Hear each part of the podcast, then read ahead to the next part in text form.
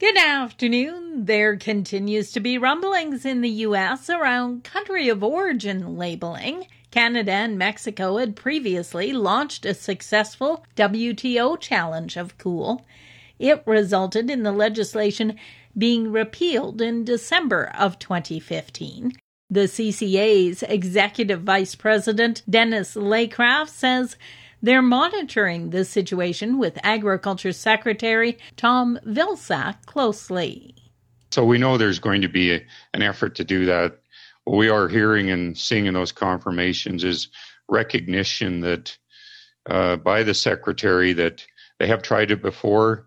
It was found not to be WTO compliant, and that if they bring something back, it, it would have to be in compliance with the World Trade Organization. So that indicates to us that there's certainly going to be efforts to bring it back. Uh, we have maintained our our rights under the WTO by winning the case uh, a number of years ago, which led to the repeal of MCOOL. That if they brought back a measure that isn't in compliance uh, with the WTO, that we could legally put up to a billion dollars in tariffs in place. Laycraft says they have a number of allies in the U.S and will continue to work with the National Cattlemen's Beef Association as well as the American Farm Bureau. Well, according to a new report from Farm Credit Canada, the country's food and beverage sector may emerge even stronger in 2021. That's despite some setbacks from the pandemic. FCC's Principal economist Craig Klemmer says the industry had to reposition their products, but as people are vaccinated and economies start to reopen, there's pent up demand for people that want to get out and have a nice meal at a restaurant, which bodes well for the ag sector. We look at the strongest performers in terms of food manufacturing sales, we see that the grain, oilseed, and milling industry looks to have some of the strongest growth and that's really a, a increase in demand of um, you know vegetable oils in, into the restaurant industries. Uh, we did see some challenges there just in, in production um, because of, of labor and slower line speeds, and then also just some demand issues there that kind of played through and, and caused some declines there. COVID has resulted in losses that can never be recouped.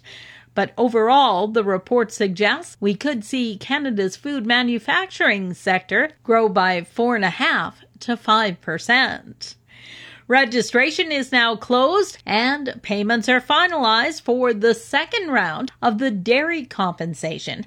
On Thursday, Minister of Agriculture and Agri Food, Marie Claude Bibeau, announced that so far, over 9,600 dairy farmers have registered under the second year of the Dairy Direct Payment Program. Their payments will total $459.4 million. Remaining payments are being delivered this month.